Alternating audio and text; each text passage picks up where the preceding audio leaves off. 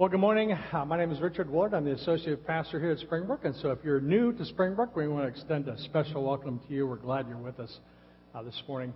I've got uh, four daughters, and when they were little, um, for a short period of time, we used to play this game called Christ and Everything. And so they would pick some random object, and I would try to relate it to a conversation with Christ. And so they would, uh, they'd be in the living room, and they would uh, point to like a clock. And I'd look at the clock and I'd say, okay, the clock tells time. Uh, it's a reminder for me that my time is limited, my time is short.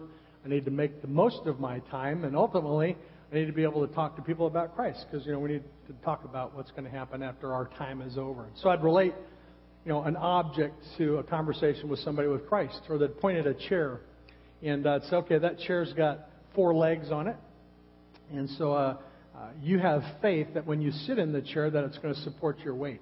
But if one of those legs is broken, then uh, it's going to crumble when you sit on it. You might fall and you might get hurt. And so while your faith is important, more importantly is the object of your faith. And that's the same way it is with Christ.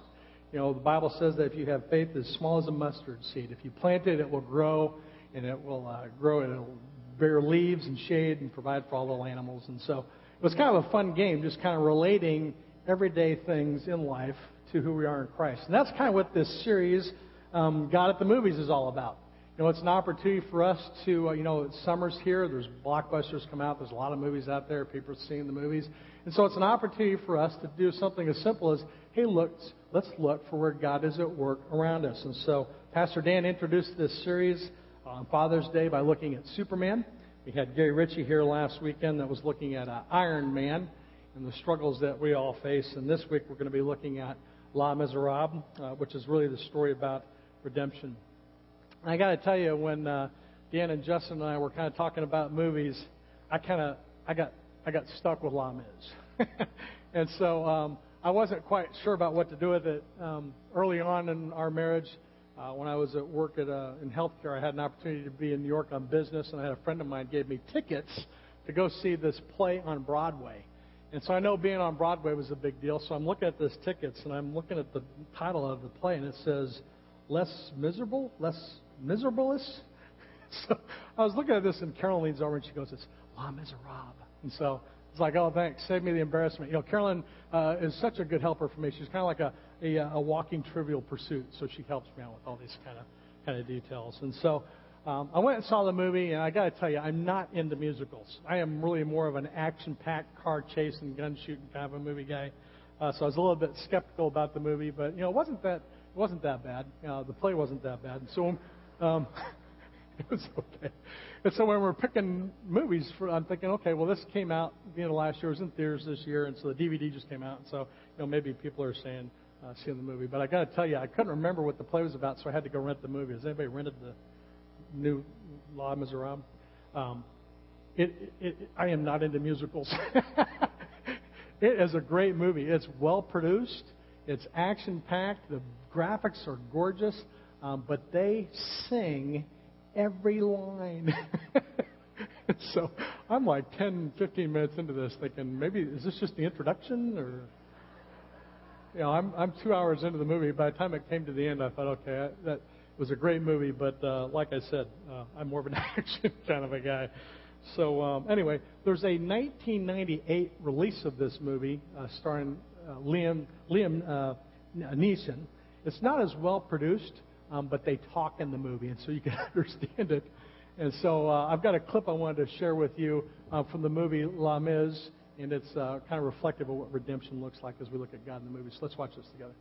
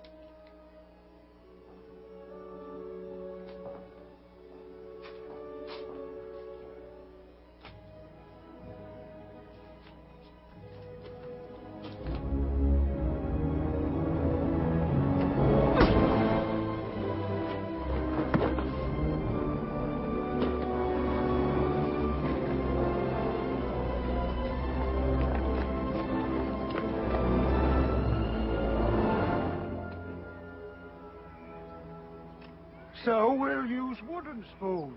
I don't want to hear anything more about it. I'm sorry to disturb you, You Caught him. but I had my eye on this man. And Thank God. I'm very angry with you, Jean Valjean. what happened to your eye, Monseigneur? Didn't he tell you he was our guest last night? Oh, yes. After we searched his knapsack and found all this silver, he claimed that you gave it to him. Yes. Of course I gave him the silverware. But why didn't you take the candlesticks? That was very foolish. Madame Gillot, fetch the silver candlesticks. They're worth at least 2,000 francs. Why did you leave them? Hurry. Monsieur Valjean has to get going. He's lost a lot of time. Did you forget to take them? Are you saying he told us the truth? Of course. Thank you for bringing him back. I'm very relieved. Release him. You're really letting me go? Didn't you understand the bishop? Madame Gillot, offer these men some wine. They must be thirsty. Thank you.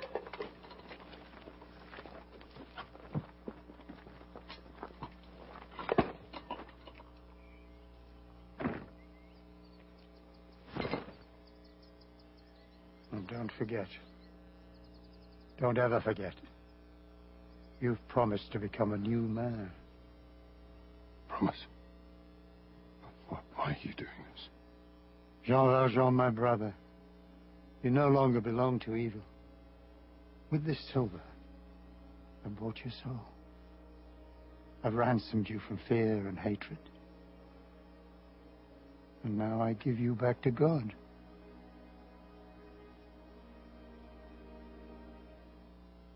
Hmm. You know, it's funny because I was kind of watching the movie and all that, that. That scene, if you're not looking for it, just kind of almost just passes you by. It's only a three-minute clip, but it's really it's the basis for the whole movie, and it's the turning point in the movie for uh, what redemption is all about. Jean Valjean, Jean, my family's going to shoot me. I've been practicing this all week. Jean Valjean is an ex-con. He's been in jail for like 19 years, and uh, he gets released. And uh, this uh, bishop shows him uh, uh, just some hospitality. He brings him into his house, and then he's reduced to thievery.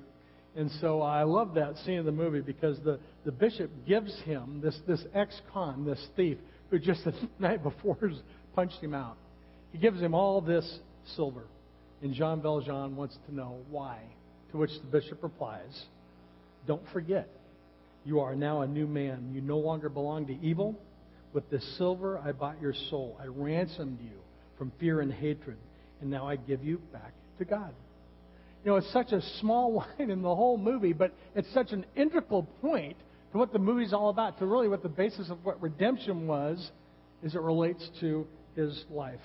It's a story of redemption. An ex con, but with the silver he was purchased, you've been released from your past. You now have a new purpose. Does that sound familiar? I mean, can you see God in this movie? Because that's exactly what God says about us as a result of who we are in Christ. Just as Jean is uh, no longer a slave to evil, he's been purchased at a price, he's, he's got a new purpose for his life. That's what we have as a result of who we are in Christ. You see, the Bible tells a whole story about redemption from start to finish. The Bible is a story about God's love for us, about His redeeming us, about His drawing us close to Himself. And so the Bible tells a story about redemption. Now, the Apostle Paul understood this, and when he's writing to the church in Ephesus, he speaks clearly about our redemption. In Ephesians chapter 1, he begins with an outburst of praise to God. And then in verses 3 through 14, he writes one of the longest sentences in the New Testament. Now, our English Bibles kind of put periods in there and break it up for readability, but it is one long sentence. You know, one tends to uh, sympathize with that. When we get excited, we have a tendency to run on and on and on, right? That's what Paul is doing here. You know, a grammar check always gets me when I'm writing in Word. It tells me your sentence is too long. You need to punctuate. But here we see the Apostle Paul, right here in the in the uh, in the uh, book of Ephesians, writing this sentence about his praises uh, to God. He can't stop talking about God. He talks about God the Father who plans our salvation. He talks about God the Son, which is where we find our salvation. He talks about the Holy Spirit, who seals our salvation. And then, right in the middle of this long passage, Paul takes us, uh, uh, gives us a glimpse of the step that Jesus took um, to make salvation possible for us and to redeem us. And this verse is on your outline. Let's read it together. Ephesians 1 7 through 8 says this In him we have redemption through his blood. We have the forgiveness of sins in accordance with the riches of God's grace that he lavished on us with all wisdom and understanding. See, God lavishes us with redemption through the blood of Christ on the cross. He gives us the forgiveness of sins according to the riches of God's grace that He lavished on us. Now, what does it mean to uh, to lavish on someone? You know, if you came to me and said, "Hey, I need five dollars for lunch," and I stuck my hand in my wallet and I said, "Well, you know, here's here's a thousand bucks. You know, go take your family out." That's lavishing on you. And so God lavishes on us with all wisdom and understanding. He knows what we need. He knows the importance of the role that grace plays in our life. And we have redemption um, through His blood. You know, we don't deserve this. This is something God gives us, and that's what grace is. It's giving us something that we don't deserve. And He, he lavishes us and freely extends to us this gift of redemption. And so, what is redemption? You know, I love that word. It's not a word that you hear a lot, but it is such an important word in the life of a Christ follower. Redemption is this it's the act of setting free or releasing someone by the payment of a predetermined price. And so this morning, if you have a relationship with Christ, you need to know that you have been redeemed. You've experienced redemption. If you don't have a relationship with Christ this morning, you have an opportunity to be redeemed. And so redemption is kind of a yes or no kind of a thing. It's not an either or, it's kind of a gray in the middle.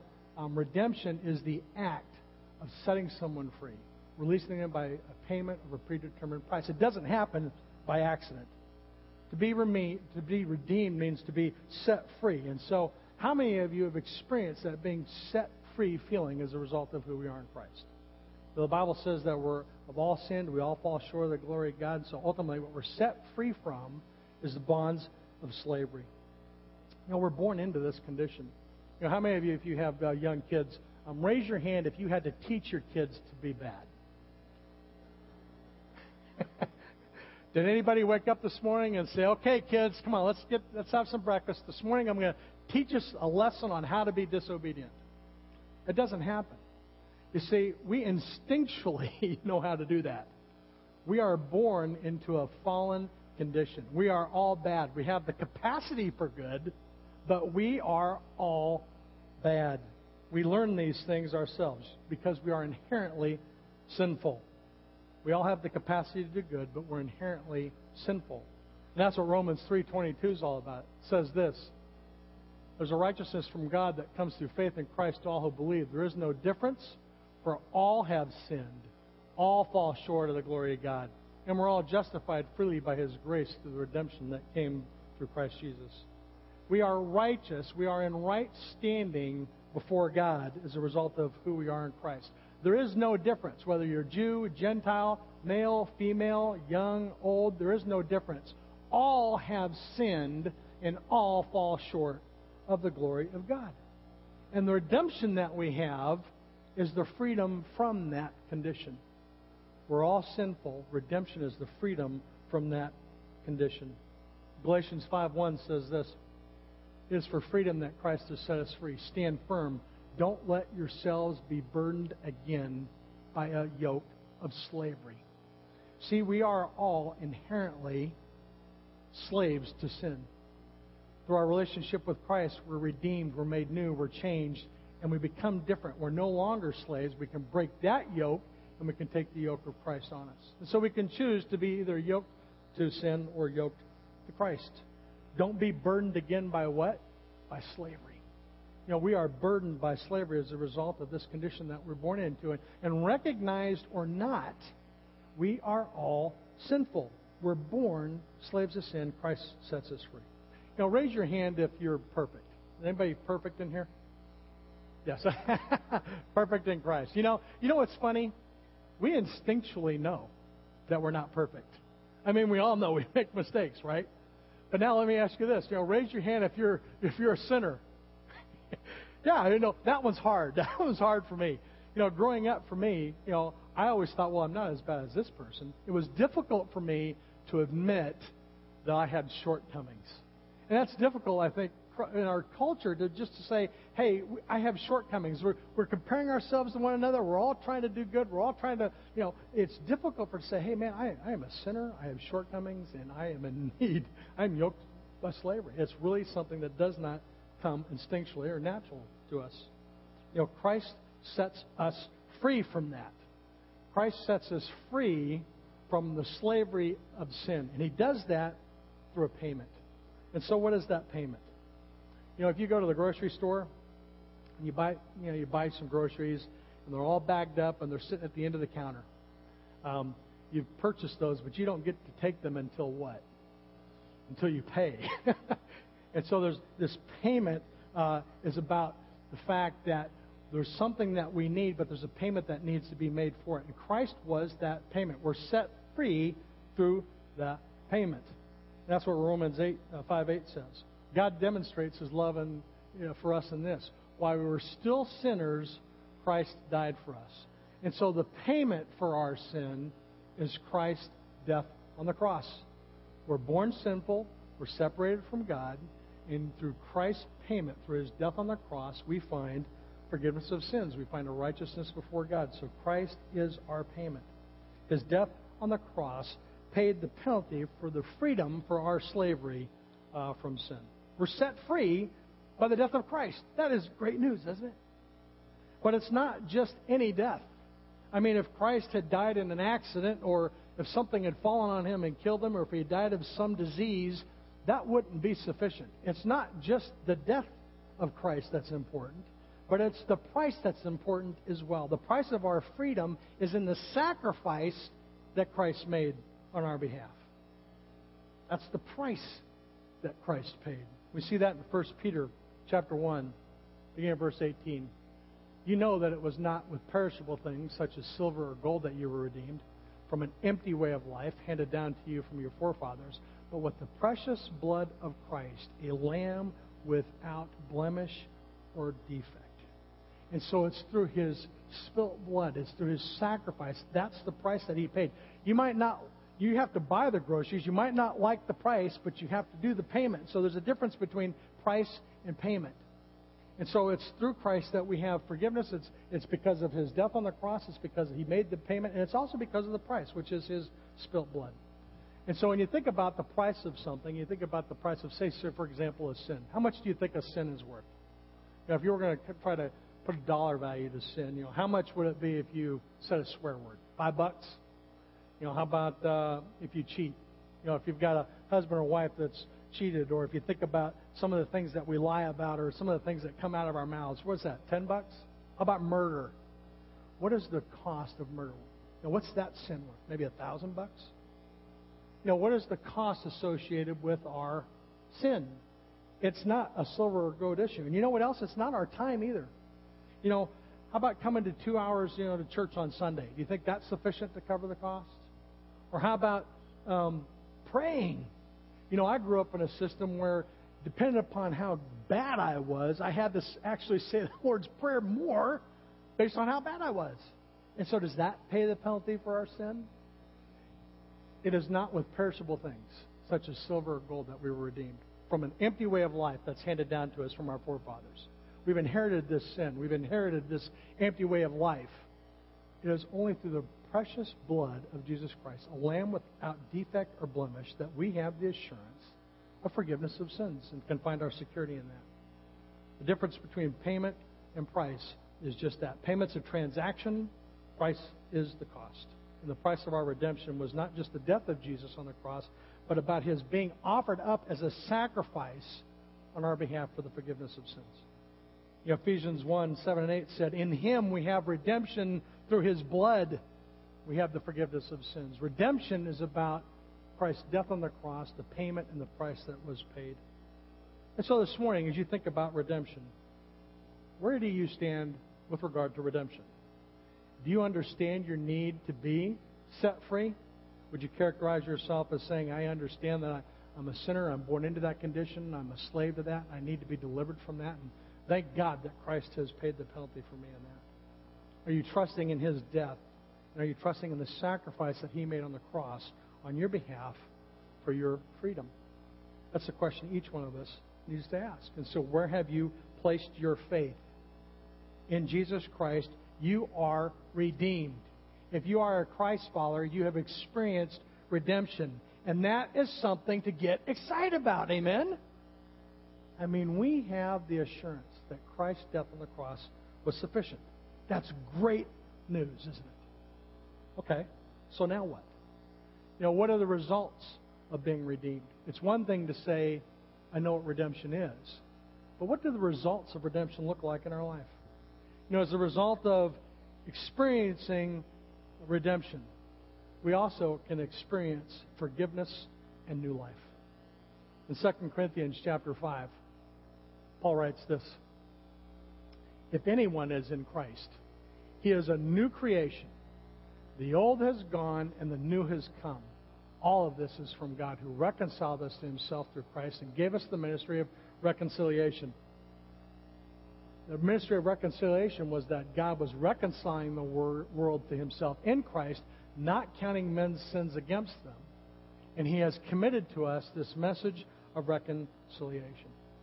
You see, we are forgiven, and we can embrace that forgiveness and not live any longer as if we're a slave to sin. We're going to look in just a few moments at a passage in Titus that says, you know, as a result of the work of the Holy Spirit in us, we can say no to sinful behaviors. We're not stuck there. God gives us the power to say no. God gives us the power to move beyond that. And then He counts those sins to us no longer as a result of who we are in Christ. We can experience forgiveness. We can also experience new life. The old is gone, the new has come. You know, that's what it means when it talks about dying to self. It's about talking about dying to sin. And so when a person makes a faith commitment, when they're baptized, it's reflective of being, of being buried with Christ and being raised with Him in celebration of His new life. It's reflective of being cleansed and washed and coming out new. We are not the same person that we were before we had a relationship with Christ that we are afterwards. We are made new. It's almost as if there was a, uh, you know, and from a biblical perspective, people's name changed. Abram became Abraham. I mean, uh, Saul became Paul. There's, a, there's, a, there's an expectation that this person is gone, and now there's a new person here. It would be so cool if we all changed our names after we made faith commitments, right? That would be exciting, and because that's reflective of what's happened. The results of redemption is that we have forgiveness of sins, but that we're also new. I was driving behind a car uh, just it was last week, and it was a bumper sticker on the back that said, uh, uh, "Not perfect, just forgiven." Right? I see. I've seen quite a few of those. I think we need a bumper sticker that says, "Not just forgiven, but living my life out in light of the forgiveness." Because it's not enough just to claim to be forgiven. We have to live our lives out in light of that. We can't just claim the truth. We're made new. We change. There's something different about us, and people should see that in our lives as a result of who we are in Christ. Romans 8 1 says this Therefore, there is now no condemnation for those who are in Christ Jesus, because through Christ Jesus, the law of the Spirit of life set me free from the law of sin and death. That is exciting news. There is no longer condemnation for those who are in Christ Jesus. God looks down on our lives, and anything that is missing or lacking in us is made up as a result of who we are in Christ. There's no condemnation where? For those that are in Christ Jesus. And so if you have a relationship with Christ, you can stand secure in knowing that you are right with God. If you don't have a relationship with Christ, then the inverse is true. There is condemnation for those that are not in Christ. Forgiveness comes about as a result of our new life in Christ, and, and anything that could be held against us is gone. The idea of forgiveness means it has been taken away, it is no longer there. You know, in the Old Testament, when they had a sacrificial system, they had a scapegoat, and they'd slaughter one, and then, and then one scapegoat would be set free, and then the sins of the Israelites would be taken out of the camp. It's not that, you know, they were still sinful, but that sin that they had as a result of their standing before God was put on that goat and it was taken away. It left the camp. There's no condemnation. Sin is gone, and we have right standing before God as a result of who we are in Christ. And so that's one of the results of our redemption, of our being redeemed. We have forgiveness of sins, and we have the assurance of new life, and we have the assurance of being made um, new. You know, forgiveness and new life are two great promises of God that result from our redemption. The second promise that God gives us is the assurance of heaven. And I love that one. You know, there's mornings when I wake up and I can identify with Paul, Lord, it would be better for me to be there with you, but you have a plan for me here. You know, Romans 8:22 says this, we know that whole of creation has been groaning as in the pains of childbirth right up to the present time. When Adam and Eve sinned and fell in the garden, all of creation fell. We've been born into this condition. And as a result, we experience pain, anguish, loss, suffering, separation from God. The whole of creation has been groaning in the pains of childbirth right up to the present time. And we have experienced this also. But I love this next part. But we have the first fruits of the Spirit, it goes on to say, groan inwardly as we wait eagerly for our adoption as sons, for the redemption of our bodies, for in this we have the hope that we were saved. And so we have these trials and these tribulations and these problems in life, and we groan with everyone else, but we are different in the way that we handle them because we wait eagerly for our adoptions as sons. 1 Corinthians 15 says that when Christ returns, we're going to get a new body. The dead are going to be raised. The raised are going to, you know, the perishable is going to be raised and perishable. In a twinkle of an eye, those of us that are here are going to be changed. We have the assurance of standing in the presence of God. And that is exciting. We have the assurance of heaven. This life is temporary. And we have the assurance of heaven as a result of who we are in Christ. I had an opportunity yesterday to uh, talk with uh, a family. We had a funeral here at Springbrook, and I was talking to uh, uh, one of the girls there, and um, she had a tattoo on her arms, and she said, uh, you know, on this side it said, "This life is temporary," and on this side it says, "As a result, we need to live our life to the full today." And so I asked her, I said, "Well, what happens after today?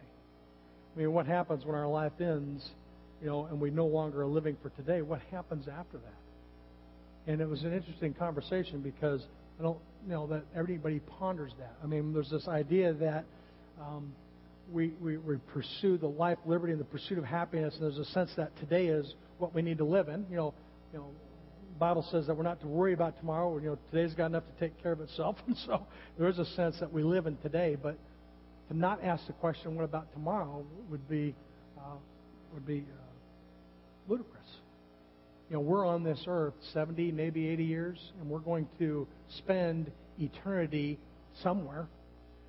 What happens after we die? This passage says that you know, we know we've grown with all of creation, but our hope is in our adoption as sons. We have the assurance of salvation. It's faith because it's not going to happen until we actually die. And so it's kind of an already not yet. What we have now is a promise that God is going to send his son back and, and, and reclaim us. In John 14, Jesus says, I'm going ahead of you to prepare a place for you. And if I tell you that, I'm going to come back and I'm going to get you. And so heaven is a very real place, and it's one of the promises and the results that we have as a result of being redeemed. You know, redemption brings about new life. It brings about forgiveness. It brings about the hope of heaven. And then it also brings about a refined purpose for our life it brings about a purpose for our life. In Titus chapter 2, beginning in verse 11, it says this For the grace of God that brings salvation has appeared to all men. It teaches us to say no to ungodliness and to worldly passions and to live self controlled, upright, godly lives in this present age. This is kind of what I was talking about earlier. When we are new in Christ, we have the assurance of salvation. We're sealed with the Holy Spirit. And we have the ability to say no to ungodliness and to worldly passions and to live self controlled, upright, godly lives while we wait for the blessed hope, the glorious appearing of our great, God and Savior, Jesus Christ. I love that. He's, Jesus Christ is both God and our Savior, who gave himself to us to redeem us from all the wickedness and to purify for himself a people that are his very own, eager to do what is good. We are not our own. Christ has redeemed us for himself. We are a people that belong to him, and we are eager to do what is good. And so this morning, if you've experienced that redemption, can you resonate with your purpose in life? Your life is not your own, but God has a plan and a purpose for you to fulfill. And it looks different for each person. And so one of the responsibilities I have here at Springbrook is to help people understand how they're gifted. What's God planned for your life? And so you can, in community with others, as you pray, as you read God's Word, as you seek the wise biblical counsel of others around you, you know, God has got a plan and a purpose for your life and we need to live our lives out in light of who we are in Christ. We can't just say, I've experienced forgiveness, I've experienced redemption, and then not do anything with it. We belong to God for His purposes, and we need to be eager to do what is good. You know, uh, Pastor Justin um, next week is going to be providing us an update um, on uh, Revolution of Love and then our mission trip as well. Uh, but I have a moment during our mission trip that I wanted to share with you. Here's a picture of our of our team. You know, we're all kind of standing over there, and uh, we had such uh, a blast. God just went before us. I thank you so much for your generosity, for your prayers, for your support. We had a couple of close calls. We had some electrical explosions. We had some some things that we got into that were a little bit scary. the whole time, I could just sense um, God's protection and provision around us. But I can tell you, I have I came back I am so proud of our church. I'm so proud of the generosity of our church to be able to enable us to do this. I'm so proud of the service that people extend as they live God's plan out for their life, not living for themselves, but for others. Um, but this is a picture of our trip, and uh, we got there uh, Sunday. We got acclimated, and then we had a routine. We had a routine every day, and it looked like this. We had breakfast in the morning. We got up at 6 o'clock after sleeping on the floor. We did our morning devotions, and then we prepared to go to work. We worked all afternoon, and then at noon we stopped and we did an afternoon devotion. And then we worked all afternoon, and we had our lunch, and then we came home. And then in the evening, we had a big line for the showers. We had two bathrooms and a couple of shower stalls, and so we had to work that dynamic out. So in the evening, we had a shower, we had dinner, and then we had a worship time where we all collected. We did our, as a result of our devotions, there was a worship time and uh, it was so powerful. You know, God, God just manifested Himself there. And then after that was over, we all went to bed and we crashed on the floor about 10 o'clock. And so, uh, so that was our routine. And then the next morning we got up, and we did it over and over again. on day one, we were getting to meet the other teams that were there. Our Springbrook team, we had one from Ohio and one from Texas. And on day two, there was a girl that showed up. And uh, she wasn't a part of any of our teams, and she was sitting around the uh, dinner table with us. And so she was talking to some of our kids, and she come over and talked to me, and she was just kind of doting around. On day three, um, I saw her in the worship service. And so while we're all singing, she's over there, and she's over there singing. And so this, this girl just kind of, uh, on day four, she's like a part of the team, right? And nobody has any clue where she came from.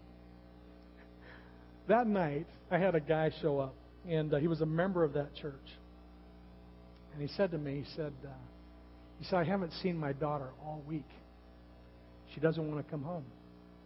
What's going on? I'm thinking, oh my gosh, he's going to get. He thinks we're cult. He's going to, you know.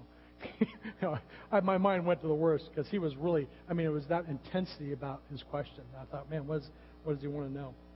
And so, uh, and then he, and then he, uh, he asked me another question that almost brought me to tears. He, he wanted to know what we were doing that his daughter wanted to be around us so much and be a part of that church. And as I pondered the question for a moment, I, I, the implications of what he meant was she didn't want to be there, and all of a sudden she wants to be there, and she's engaged and she's enjoying it, and the dad is trying to figure out why. And so it's nighttime, and I looked out. You know, we're kind of standing in the basement. I looked out. Our beds are there. We're stinky. We're sleeping on the floors. It's the end of the week. We're completely exhausted. And my response to him was, you know, I really can't explain this to you other than this. You know, we have a we're part of a church family that through their generosity, you know, sent us here. Uh, they give generously to send us here so that we could come serve your community, share the love of God with people, and talk to people about Christ. He, he, he looked at me for a minute, and it just, that's what we were doing that she was attracted to. There was a sense that we were not there for ourselves. God was in this thing in a big way, and it was attractional to other people. When we experience that kind of redemption, that moves us beyond ourselves to be prepared for what God wants us to do. It is life transforming, not only in the lives of the, us, the people that are involved, but in the lives that are people that are watching. As I read through the book of Acts, in Acts chapter 2, at the beginning of the church, the disciples were together. They held everything in common. They devoted themselves to the disciples' teaching, to the breaking of bread, to prepare, and everyone was in awe and wonder. And people were looking in from the outside. They were looking in and saw that and wanted to be a part of it. And the Lord added to their number daily those that were being saved. That's an image of the church today. And I think so many times, you know, we live in a consumer driven culture. Church has been reduced to what happens on Sunday morning. It is such a shame because it is so much more than that. When we've experienced the life transforming power of a relationship with Christ, how can we be anything but new in a way that our lives are transformed and make a difference to a watching world? And so this morning, as you know, as you're sitting here and you're kind of pondering this issue of redemption, you know, it's not uncommon for someone to ask, you know, do you have a relationship with Christ? You may or may not be clear about what that means. But let me ask you this in light of what we looked at this morning, have you been redeemed? Have you understood your need for a Savior? Have you understood the condition that you've been born into? Have you understood your need for a Savior? Have you experienced that forgiveness? Do you understand that through Christ's death on the cross, He paid the penalty for our, for our, for our sins, and the price that He paid was that spilt blood? Do you understand that? Because that is the beginning of a relationship with Christ. Sometimes we talk about the relationship with Christ, and that, that relationship grows. And so to ask the question, do you have a relationship with Christ, assumes that there's been some, something happening there that you can relate to. But let, let's take that out of the way for now. I want to ask you, have you experienced redemption? Do you understand your condition and what Christ accomplished for you on, on your behalf? You know, have you experienced that? Now, if you have questions about that, know, right after the service this morning, I'm going to be here uh, for a few moments. Um, I love the opportunity to talk with you about that. If you want to know more about redemption, our um, elders are going to be in the prayer room uh, down the hallway to the end of the right. They would absolutely love if you came in there and said, "Hey, can you tell me about redemption?" That'd be an answer prayer for somebody. That's a gift to be able to talk to somebody about understanding their need for a relationship with Christ and actually be there in that moment and experience that period where somebody comes to understand their need for relationship with Christ. And so if you want to know more, I'll talk with you after the service. You can stop by our prayer room or on the back of your bulletin uh, is a list of email addresses. Richard Willard, my email address is on there. Just drop me an email. I'll be more than happy to stop what I'm doing next week to have coffee with you and talk with you about what redemption looks like in your life. But don't leave here this morning without being clear about whether or not you've experienced redemption, whether you've experienced that, that forgiveness that's available to you through Christ. That's why we're here this morning to celebrate that. So it would be crazy for somebody to come to this church and to not hear that good news and to walk out that door secure and encouraged about who they are in Christ. And so don't leave here this morning if that's where you are. I'd love the opportunity to talk with you more about that. If you have experienced that, if you have experienced that redemption, are you experiencing that life to the full? Do you realize that you are not your own? Have you surrounded yourselves with others that can encourage you in your faith? Are you growing spiritually? Are you eager to do good? And are you living your life out in a way that's making an impact in your family, in your neighborhood, and in this world? We need more missionaries. You don't have to go to Belize or to New York to be a missionary. If a new neighbor moves in, take them lunch. You know, spend some time with your neighbors. I was talking to Emily Phillips last night. She came in. She was exhausted. She said, "I said, what's the matter?" She goes, "Oh, our neighbors. We were going to go to bed early, but some neighbors invited us or something, so we went out with them. You know, I was laying there last night. I really so I heard my neighbors out in the backyard doing a bonfire, and I so much wanted to go out there and just hang out with them, but I, I had to get up early this morning. So, You know, you can be a missionary right in your neighborhood, right in your yard, right with your neighbor, you know, maybe with your family member. We need more missionaries. And so be a missionary. Live your life out in light of the fact that you have been redeemed. There's something different about you than the rest of the world. And so live your life out in that you know, capacity. And so as we kind of close our time together this morning, I just want to ask you to pray with me uh, that God would continue to draw those close to Him that need a relationship with Christ to Himself. And that for those of us that have experienced that, that He would continue to reveal and make His plan clear in our lives, you know, for His glory. Would you pray with me? Father, I just thank you for the gift of redemption. Man, it is a gift, and it is from your hand. God, we celebrate that um, this morning. And I just pray that you would continue to increase our faith. God, draw us close to yourself. Um, God, I just pray for those that have questions about their standing uh, before you as a result of who they are in Christ. I pray for those people that you give them clarity as to their next step of making a faith commitment. And God, I just thank you for the opportunity we have to come together to worship you. And so I pray that you draw us closer to yourself, God. And if we have a relationship with Christ, I pray that you would stir in our hearts a new fire to serve you and to set our, lives, our lives for your glory. And God, I just pray that you would continue to raise up missionaries and workers for this harvest. And God, and we do this all for your glory. I pray it's through your power and through your spirit. And we lift our lives up to you. We lift this church up to you.